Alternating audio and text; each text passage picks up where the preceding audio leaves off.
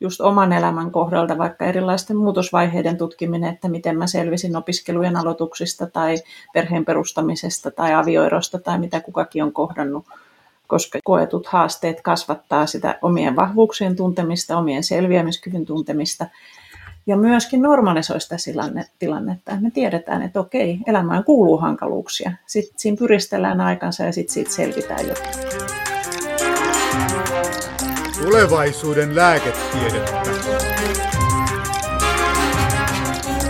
Tässä Suomen lääketieteen säätiön podcastissa pohdimme lääketieteen tulevaisuutta ja käymme läpi ajankohtaisia ilmiöitä. Tällä kertaa puhumme keinoista, joilla voidaan vähentää ahdistusta näin korona-aikaan. Minä olen tiedetoimittaja Mari Heikkilä ja kanssani juttelevat psykiatri, THLn tutkimusprofessori Jaana Suvisaari sekä vaativan erityistason psykoterapeutti Krissi Lipponen. Tänään just huomasin Hesarissa oli juttua siitä, että miten Suomessa synkistellään, eli että tämä viesti on aika tämmöistä synkkämielistä yleensä tällaiselta julkiselta taholta, eli että puhutaan niistä uhkista ja tämmöisestä, mikä sitten voisi ahdistaa ihmisiä entistä enemmän. Lähdetään vaikka tästä ihan ajankohtaisesta aiheesta. Millä tavoin tällaisessa tilanteessa, niin voidaanko sitä ihmisten mielialaa kohentaa jollain tavoin? Aloitetaan vaikka tutkimusprofessori psykiatri Jaana Suvisaari, niin miten voisi ihmisiä nyt piristää?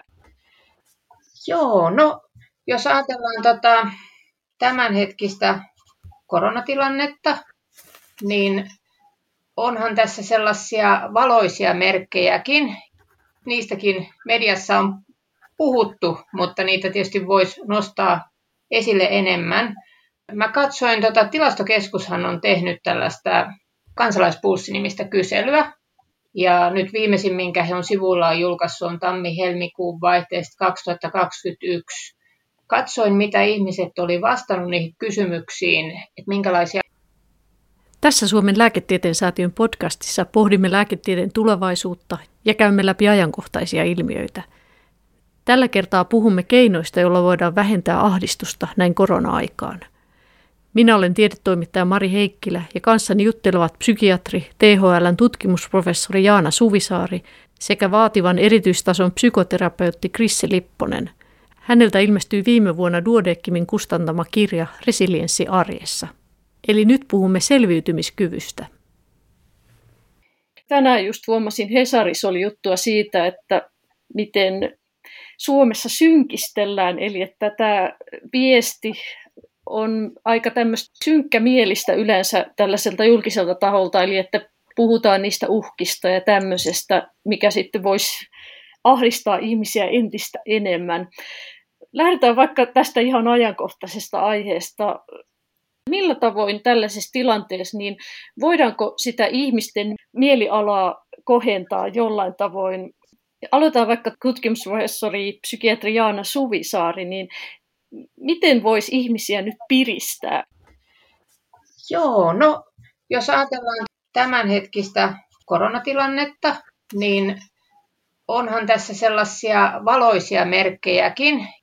Niistäkin mediassa on puhuttu, mutta niitä tietysti voisi nostaa esille enemmän. Mä katsoin, tota, tilastokeskushan on tehnyt tällaista kansalaispulssinimistä kyselyä. Ja nyt viimeisin, minkä he on sivuillaan julkaissut, on tammi-helmikuun vaihteesta 2021. Katsoin, mitä ihmiset oli vastannut niihin kysymyksiin, että minkälaisia huolia he kokevat tässä tilanteessa – niin sellainen huoli, mikä on merkittävästi vähentynyt, on se, että ihmiset ei ole enää läheskään niin huolissaan siitä, että heidän riskiryhmään kuuluvat vanhempansa olisivat liian vähäisesti suojautuneet koronatartunnalta. Toisin sanoen, kun ikäihmisiä on rokotettu ja riskiryhmiä enenevästi on rokotettu, niin se niiden kaikista suurimmassa riskissä olevien vähentynyt riski on yksi semmoinen myönteinen uutinen. Toinen tietysti ihan juuri, jos nyt viikonloppuna on tilastoja katsonut, niin on se, että ehkä taas on pikkuhiljaa sellaista käännettä parempaan suuntaan. Että tietysti sitten jos ajatellaan, että miten ihmisille uutisoidaan näistä, niin näitä näitä myönteisiä kehityksiä voisi enemmän nostaa esiin. Ja sitten tietysti tämä, tämä että se, se, että nämä rokotukset koko aika tulee vähitellen kattavammaksi, niin viittaa siihen, että nyt ollaan kuitenkin jo pitkän matkan reilusti yli puoliväliin, että tilanne rupeaa tästä vähitellen korjaantumaan, että kunhan jaksetaan tässä tätä rajoittunutta elämää vielä elellä jonkin aikaa, niin kyllä kesä kohti ollaan parempaan suuntaan menossa. Tietysti tätä näkökulmaa kannattaisi nostaa esiin, mutta tietysti se edellyttää myös sitä, että ihmiset jaksaa sitä suojautumista edelleen.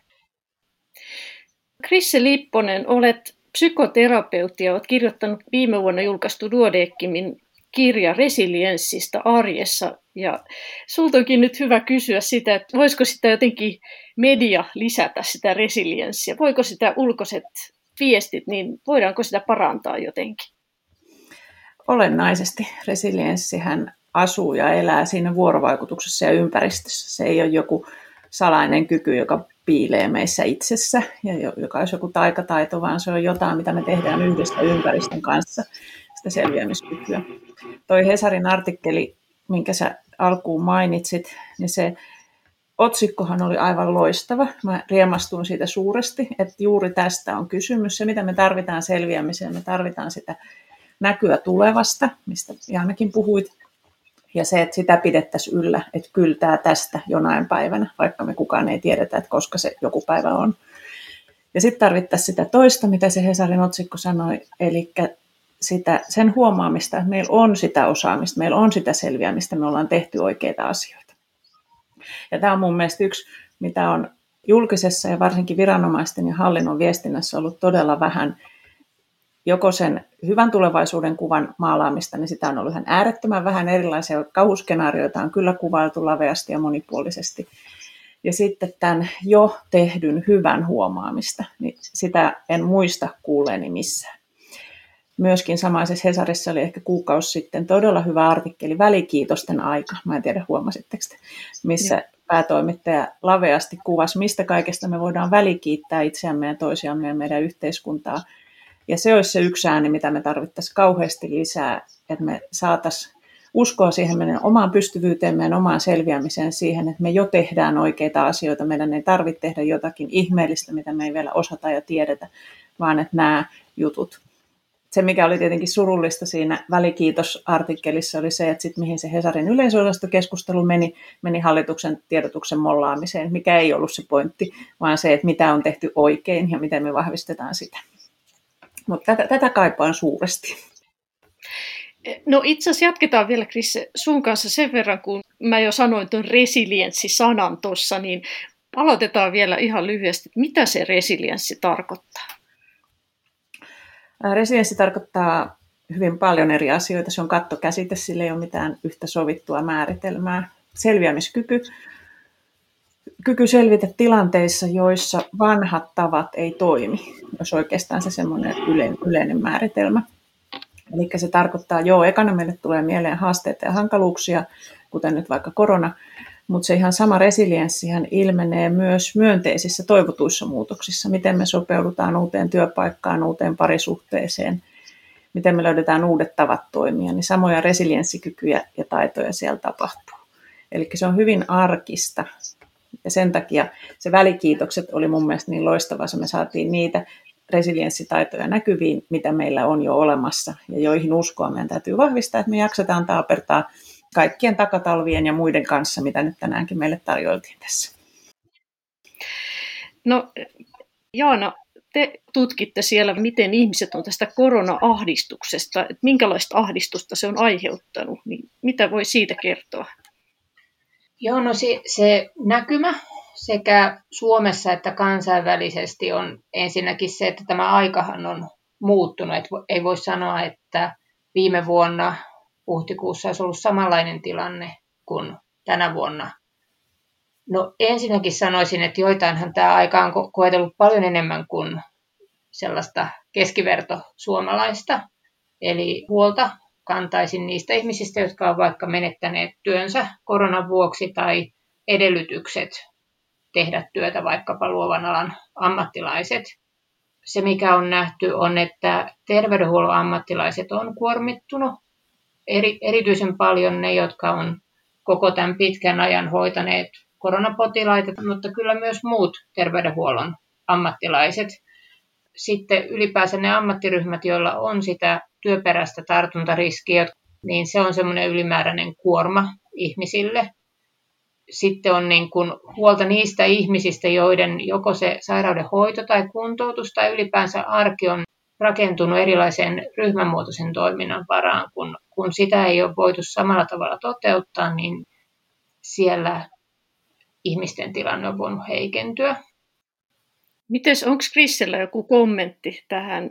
No, mä olisin varmaan henkilökohtaisesti kaikkien noiden lisäksi, ketä Jaana mainitsi, niin eniten huolissani nuorista. Nuorisosta, jolla menee teini-ikä ja iso osa kasvua aika pahasti puihin tämän sosiaalisen kontaktin puutteen takia.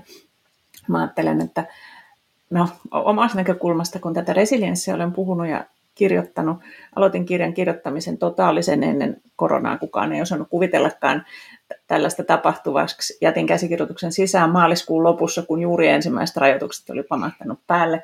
Se oli ihan uskomaton sauma itse asiassa tälle kirjalle niin. kyllä. Mutta se, mikä siinä on huvittavaa tai ei ole huvittavaa, on se, että se, mihin mä siinä kirjassakin toistuvasti tapaan, on se, että se resilienssi kasvaa ja elää vahvistuu niissä ihmissuhteissa, työyhteisössä, lähiympäristössä, asuinyhteisössä, perheessä, ystäväpiirissä, sukulaisten kanssa. Ja nyt meiltä on kaikilta viety se keskeisin olennainen lähde enemmän tai vähemmän kokonaan. Ja että siinä, siinä mielessä, tai kun koko ajan kysytään, miten vahvistetaan resilienssiä, niin en tiedä, se on tuhannen taalan kysymys. Me kaikki tiedetään, että tämä virtuaalinen kontakti, joka meillä nytkin on, ei toimi ollenkaan samalla tavalla kuin se live-kontakti toimisi mä ajattelen näitä kasvavia nuoria, kehittyvää identiteettiä, niin tämä on ihan huikea juttu, että puolitoista vuotta ja kauanko tässä menee heidän elämästään, niin mi- miten me tätä osataan paikata? Toivottavasti osataan. Joo, vielä jos olisin tätä listaa jatkanut vaikutuksia, niin tota, tosiaan ajattelisin, että ne lapset ja perheet, joilla on valmiiksi ollut vaikeuksia, niin he on sellainen ryhmä, johon tulisi kiinnittää huomiota, että, ja joka on heijastunut lastensuojeluun monessa paikassa. Mutta sitten, jos ajattelen meidän tutkimuksia yleisväestöstä, niin se on ehkä tavallaan ollut yllättävää, että nuoria aikuisia tämä tuntuu koetelleen enemmän kuin vanhempia. Eli aika monessakin tutkimuksessa esimerkiksi näyttää siltä, että varsinkaan niin kuin päälle 70 ei ole sillä tavalla kärsinyt, kun keväällä oltiin huolissaan heidän tilanteesta. Ja tietysti tämmöiset itseni-ikäiset 50 plus myöskään ei, ole, ei, ei nähdä lisääntynyttä kuormitusta. Mutta sitten siitä nuorempiin kun mennään, niin keskiarvotasolla nähdään, että tämmöinen kuormittuneisuus on lisääntynyt. Mä katsoin sitä kansalaispulssia myöskin, joka oli tämä tilasto keskuksen kysely, niin viime vuoden huhtikuussa 16 prossaa vastaajista oli huolissaan omasta henkisestä hyvinvoinnistaan. Tämän vuoden helmikuussa sitten 24 prossaa oli jo huolissaan. Ja sitten siellä on kysytty myös huolta omien lasten henkisestä hyvinvoinnista, niin viime vuonna luku oli 9 prossaa ja nyt se oli 14 prossaa. Eli, eli, eli näkyy sitä lisääntyvää huolta siitä jaksamisesta, kyllä.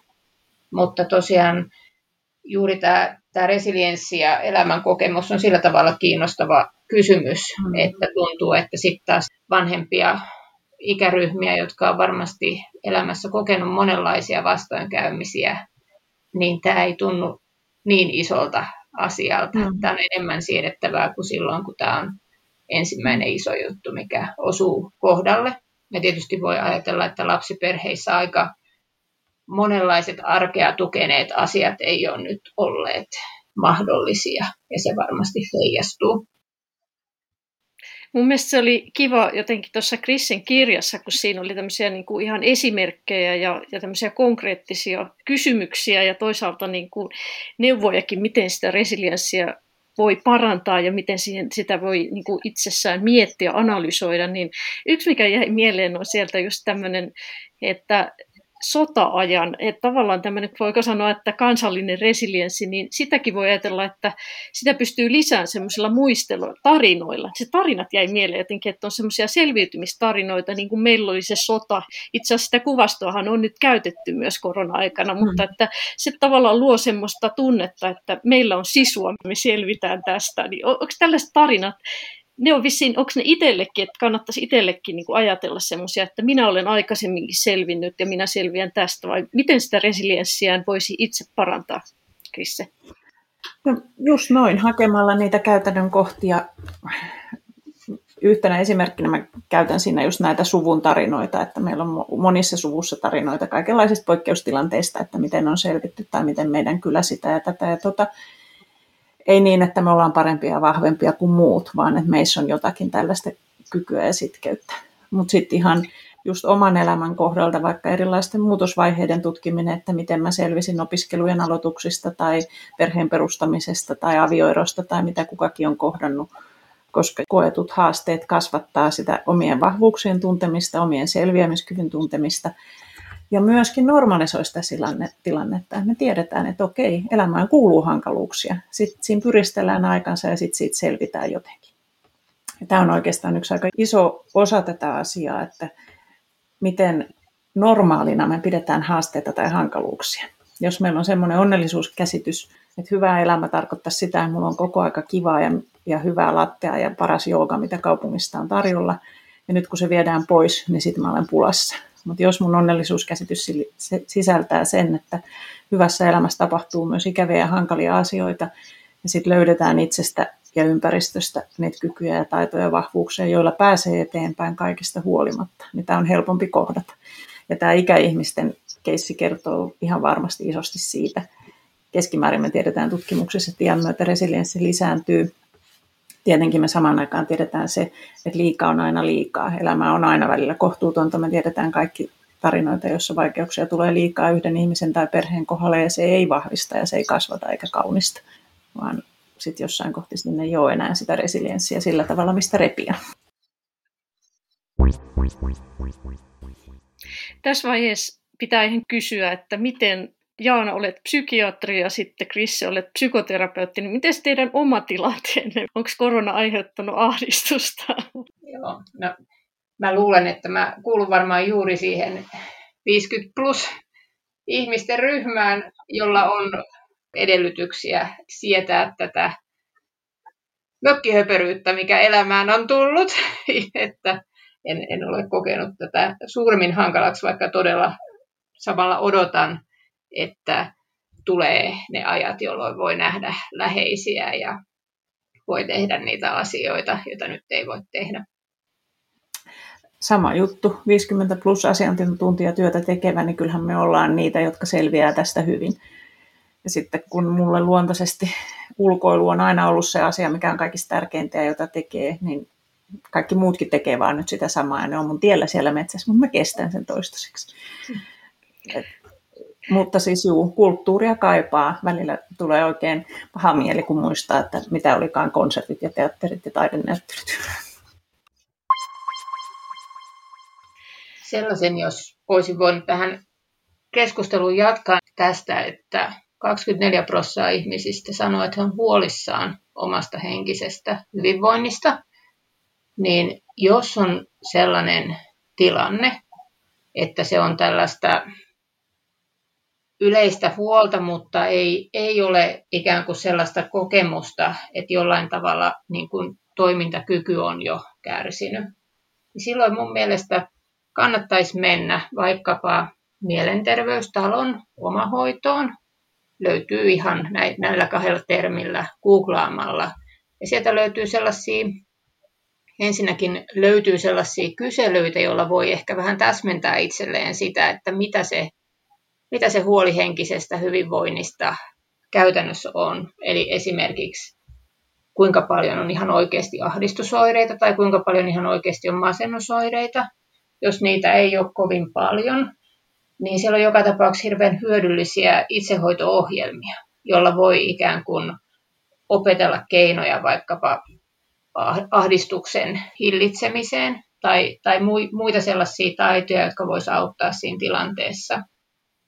Mutta samalla tässä ajassa, kun ollaan kotona, jos oikeasti huomaa, että oma toimintakyky on heikentynyt, jos, jos ikään kuin se henkinen jaksaminen on, on niin merkittävästi koetuksella, aivan erityisesti jos esimerkiksi alkaa olla itsetuhoisia ajatuksia, niin on tosi tärkeää hakea apua ihan omasta terveyskeskuksesta lähtien omasta työterveyshuollosta, eli ettei jää niin kuin vaan miettimään sitä, että mun nyt oikeasti pitäisi tätä jaksaa, että kun olisin vähän parempi ihminen ja kun katsoisin nämä vinkit, niin kyllä mä sitten jaksaisin vaan lähteä hakemaan sitten apua. Ja sitten mä ajattelen niitä ihmisiä, jotka tänä aikana oikeasti on sitten kokenut jotain todella merkittävää kielteistä. Meillä on esimerkiksi yli 800 koronaan kuollutta, jolla on ne läheiset, jotka ei ole ehkä päässeet niin kuin olemaan sen oman läheisensä lähellä silloin, kun se kuolema on tapahtunut, niin, niin vertaistuki on hyvin merkittävä vaihtoehto, jossa pääsee jakamaan varsinkin sellaisia kokemuksia, joita sitten niin kuin lähellä muut ei välttämättä olekaan kokenut, jos on vaikeampi saada kokemusta, että toinen ymmärtää, että mitä tässä on tapahtunut ja miltä musta nyt tuntuu. No miten Krisse, minkälaisia eväitä selviämiseen? No, mä ajattelen, että käytännön tasolla noin, mitä Jaana sanoi, niin, niin juuri noin, että erilaiset omahoito-ohjelmat, mistä löytyy tietenkin ka- kaikenlaisia ohjeita erilaisista puolelta netistä ja kirjallisuudesta, ja sitten valita sieltä ne, mitä sopii itselle. Että sehän ei ole mikään keittokirja, että ne kaikki sopii juuri mulle, vaan sieltä se, että mikä sopii mun kokemusmaailmaan, mun ympäristöön, mun näkemykseen maailmasta. Ja avun hakeminen joo, ihan oikeasti, että tunnistaa sen kohdan, että kärsimys ei kaunista. Se, että kun me ollaan sisukkaita suomalaisia, niin sitten meiltä puuttuu jossain määrin, tämä on nyt mun kuvitelma, että meidän, meiltä puuttuu kulttuurisesti ajatus siitä, että avun hakeminen on vahvuutta. Ja se on yksi juttu, mikä resilienssiin kuuluu isosti, että se ei ole yksin selviämistä, vaan että avun pyytäminen kertoo siitä, että mulla on rohkeutta, vahvuutta, kykyä pyytää apua, vastaanottaa apua ja hyötyä avusta. Ja tämä on yksi, mitä mä haluaisin kulttuurisesti kehittää meidän ajattelussa. Että se, että mä yksin sinnittelen kärsimykseni kanssa, ei ole mitenkään jaloteko, vaan ennemminkin se, että mä lähden sinne työterveyshuoltoon tai, tai mikä se on sitten se lähin taho, tai pyydän vaikka kaveria, että auta, mitä mä teen, mistä mä lähden hakemaan tätä apua. Tietenkin meillä on kaikki kriisipuhelimet ja niin edelleen, mitkä päivystää ja monet pidennettyinä aikoina nyt vielä, että kyllä ne on myöskin hirveän hyvä hätäapu siihen kohtaan, kun tuntuu, että nyt mä en selviä. Mutta miten me päästään siihen ajatukseen, että se, että mä haen apua, pyydän apua, niin se kertoo mun vahvuudesta ja selviävyydestä, eikä mun heikkoudesta ja huonoudesta. Niin tässä on iso juttu, mitä pitäisi keskustella myöskin julkisesti mun mielestä. Voisi ajatella, että se on vielä miehille huomattavasti isompi se kynnys kuin naisille hakea apua, vai voiko näin ajatella? Varmaan jossain määrin. Onneksi tässäkin kohti nuorissa on toivo. Nuoret miehet on ihan eri tasolla kuin, kuin keski-ikäiset ja, ja sitä vanhemmat, mutta että kyllä mä luulen, että en mä tiedä, jatkojaana näkemystä. Mun mielestä tämä on kulttuurinen kysymys meillä. Joo, ja, ja, ja tämä me ollaan ihan havaittukin, eli kun meillä on ollut tällaisia kyselytutkimuksia, joissa on toisaalta kysytty oireista ja toisaalta kysytty avun hakemisesta, niin mitä nuoremmista on kyse, niin sitä useampi on siihen samantasoiseen oireeseen hakenut apua. Ja mm-hmm. nämä ikäihmiset on sitten ne, jotka har, kaikista harvemmin hakevat apua. Eli voi sanoa, että nuorissa on toivo tässäkin, että voi olla, että se kulttuuri muuttuu, että päästään siitä avun hakemisen vaikeudesta ajan myötä. Ihan varmasti. Ja sitten tietenkin meidän järjestelmässäkin on semmoinen puoli, että esimerkiksi eläke, eläkeikäisen avun saaminen on hyvin paljon vaikeampaa kuin työikäisen. Ja meidän järjestelmä jotenkin ajattelee, että sen jälkeen kun sä oot sun työuras tehnyt, niin ei silloin nyt enää niin paljon väliä. Tämä oli kärjistetysti ja rumasti sanottu, mutta kun kuuntelee ihmisiä ja ihmisiä, jotka yrittää vaikka hakea hyvin ahdistuneille vanhemmilleen apua ja tukea tässä kohti, niin ei ole tehty helppoa meidän helpoksi meidän systeemissä sitä. Jos vielä palataan siihen korona-ahdistukseen, niin se on varmaan aika yksilöllistä, mutta olisiko jotain, mitä voisi kokeilla, jos rupeaa ärsyttämään ja ahdistamaan ja tuntuu, että tästä ei nyt tule mitään, niin mitä sitä voisi tehdä? Niin, mä, mä lähtisin vaikka No ensin täytyy tietenkin tunnistaa. Sehän on usein jo ihmisille se kohta, että tajuta, mistä on kyse, että miksi musta tuntuu tältä ja nimetä sitten vaikka, että mulla on paha olo tai ahdistus tai mikä se onkin. Ja sitten se kysymys jotenkin, että mikä mua auttaisi. Siihen on itse asiassa siinä kohdassa aika vaikea löytää vastausta, kun on paha olo, että mikä mua nyt auttaisi.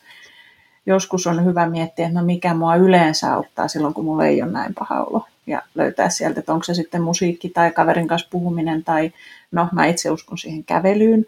Se ei sovi tietenkään kaikille, mutta joillekin ulkona rauhallinen tai ulos meneminen, maiseman katsominen jo hieman rauhoittaa ja laajentaa näkökulmaa. Usein se, että jää paikalleen sohvalle tai sängylle tai näytön ääreen, niin ei helpota tilannetta, vaan että muuttaa jotakin, tehdä jotain toista. Joskushan kyse voi olla ihan siitä, että onko mä muistanut syödä. Meille käy kaikille sitä, että ihan perusasioista syömistä nukkumisesta huolehtiminen menee pieleen ja verensokeri laskee, niin kaikille tulee hetken päästä ahdistunut ja sekava olo. Kuulostaa hirveän simppeliltä. Ne asiat ei ole mitenkään simppeleitä sit, kun ne on omalla kohdalla, mutta siellä on usein taustalla myöskin ihan tosi sellaisia asioita, joille voi jotakin. Niin ja sitten tuossa tuli mieleen, että varmaan osittain just toi tunnistaminen, niin voi helpottaa sekin, että tavallaan tiedostaa että no hitsi, nyt tämä on tämä korona, mä en voi sille mitään ja tämä ärsyttää, mutta että kyllähän se tunne, siitä tunteesta voi yrittää sitten keksiä jonkun kivan jutun, vaikka miettiä tulevaa kesää tai jotain tällaista mm. haaveita sitten, jotka sitten auttaa siihen, että hitsi, että kyllä tästä vielä päästään eteenpäin. Että, että on ymmärrettävää, että mua ärsyttää ja ahdistaa tällä hetkellä. Mm. Mä uskon aina siihen kaikista huolimatta ajatukseen. Että meillä on kaikki nämä jutut, mitkä meillä on nyt koronan takia, ja kaikista huolimatta, onko jotain, mitä mä voin tehdä. Mä voin soittaa kaverille tai mä voin mennä ulos katsomaan, että miltä siellä näyttää kaikki, joilla on oma lemmikkieläin, tietää, että kuinka terapeuttista on oman kissan tai koiran tai kultakalan hoitaminen, niin tämmöiset tosi tosi pienet asiat.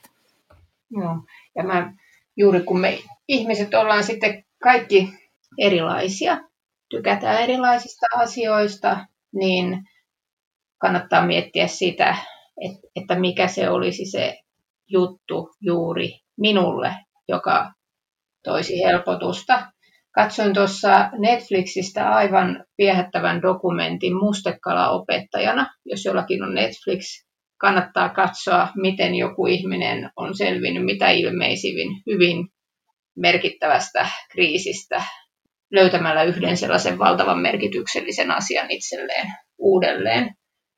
Eli tavallaan ne sellaiset valmiit listat, että teen niin tai näin tai noin, niin ne pitäisi korvata sellaisella listalla, joka minulle toimii, mutta toisaalta oikeastaan kaikille toimii se jo silti, että huolehtii juuri siitä, käy ulkona, huolehtii ravitsemuksesta, huolehtii nukkumisesta, eli sellaista perusarjen asioista. Ja varmaan niin kuin helpottaa se tässä ajassa, että ei odota niin ihmeitä itseltään tai muilta. Et kunhan tässä nyt muutama kuukausi selvitään, niin uskon, että arki on jo paljon parempaa. Jos mä ajattelen tuota resilienssikysymystä ja sitä, mitä on oppinut ihan ikäihmisiltä, vanhoilta ihmisiltä, niin sellainen taito, että näkee sen lasin aina puoliksi täynnä eikä puoliksi tyhjänä, on ihan valtavan iso elämän voima jos sellainen on läpi elämän. Eli, eli näistä rajoituksista huolimatta näkee ne mahdollisuudet, mitkä vieläkin on. Nythän tämä kevätaika esimerkiksi on sellainen, joka voi luonnossa liikkuja kovasti ilahduttaa, kun linnut taas laulaa ja joka päivä kevät etenee ja niitä pieniä asioita voi löytää, jotka tuottaa iloa toi kun puhutaan näistä listoista, että mikä ottaa ahdistukseen, niin mä oon todellakin samaa mieltä, että ei ole olemassa semmoista kikkakirjaa, että nämä toimii kaikilla. Ja sitten siinä kohti, kun itsellä on hankala olo, niin on tosi vaikea keksiä, että mikä mua auttaisi. Sen takia mä, mä suosittelen usein ikivanhaa psykoterapiakirjallisuudessa olevaa ideaa tämmöisestä rainy day letter – sateisten päivien kirje, mikä pitäisi kirjoittaa silloin hyvänä päivänä. Silloin kun mulla on ihan ok olo, niin miettiä, että no mikä mulle tekee hyvää. Mä tykkään tosta levystä, tosta leffasta, tosta ruuasta. Mitä kaikki ne on, mitä, mistä mulle tulee parempi olo tai semmoinen olo, mikä hoitaa mua tai mitä se onkin. Lämmin kylpy, suomalaisilla se on usein sauna. Kesälomakuvien katsominen, kirjoittaa niitä ylös hyvänä päivänä itselle näkyville ja sitten huonon päivän tullen voi ottaa sen listan ja katsoa, että haluaisinko mä nyt katsoa kesälomakuvia vai pitäisikö mun mennä lämpimään suihkuun vai pitäisikö mun soittaa tuolle kaverille tai mitä se onkin. Ja vaikka ne on, ne on niin pieniä asioita, mutta ne unohtuu sen pahan olon tullen, niitä ei löydä edes, että mitä ne oli. Ja sitten kun ne on itse jonain hetkenä itsellensä kirjoittanut ylös, niin ne on enemmän totta. Sitten jos on askartelutaipumuksia, niin se, jos jotkut ihmiset on todella hyviä, niin ne tekee niistä semmoisia aarelaatikoita, että siellä on erilaisia symboleja, jotka tarkoittaa niitä eri juttuja, mitkä ne tietää, mikä mua hoitaa. Sittenhän se on jo semmoinen todella pitkälle jalostettu sateisten päivien kirja, mistä voi katsoa niitä omia aarteitansa, että ai niin, mitä hyvää mulla kaikesta huolimatta olikaan mun elämässä. Toi levy on edelleen olemassa ja se musiikki on olemassa ja se koskettaa mun sielua. Nämä on tärkeitä asioita.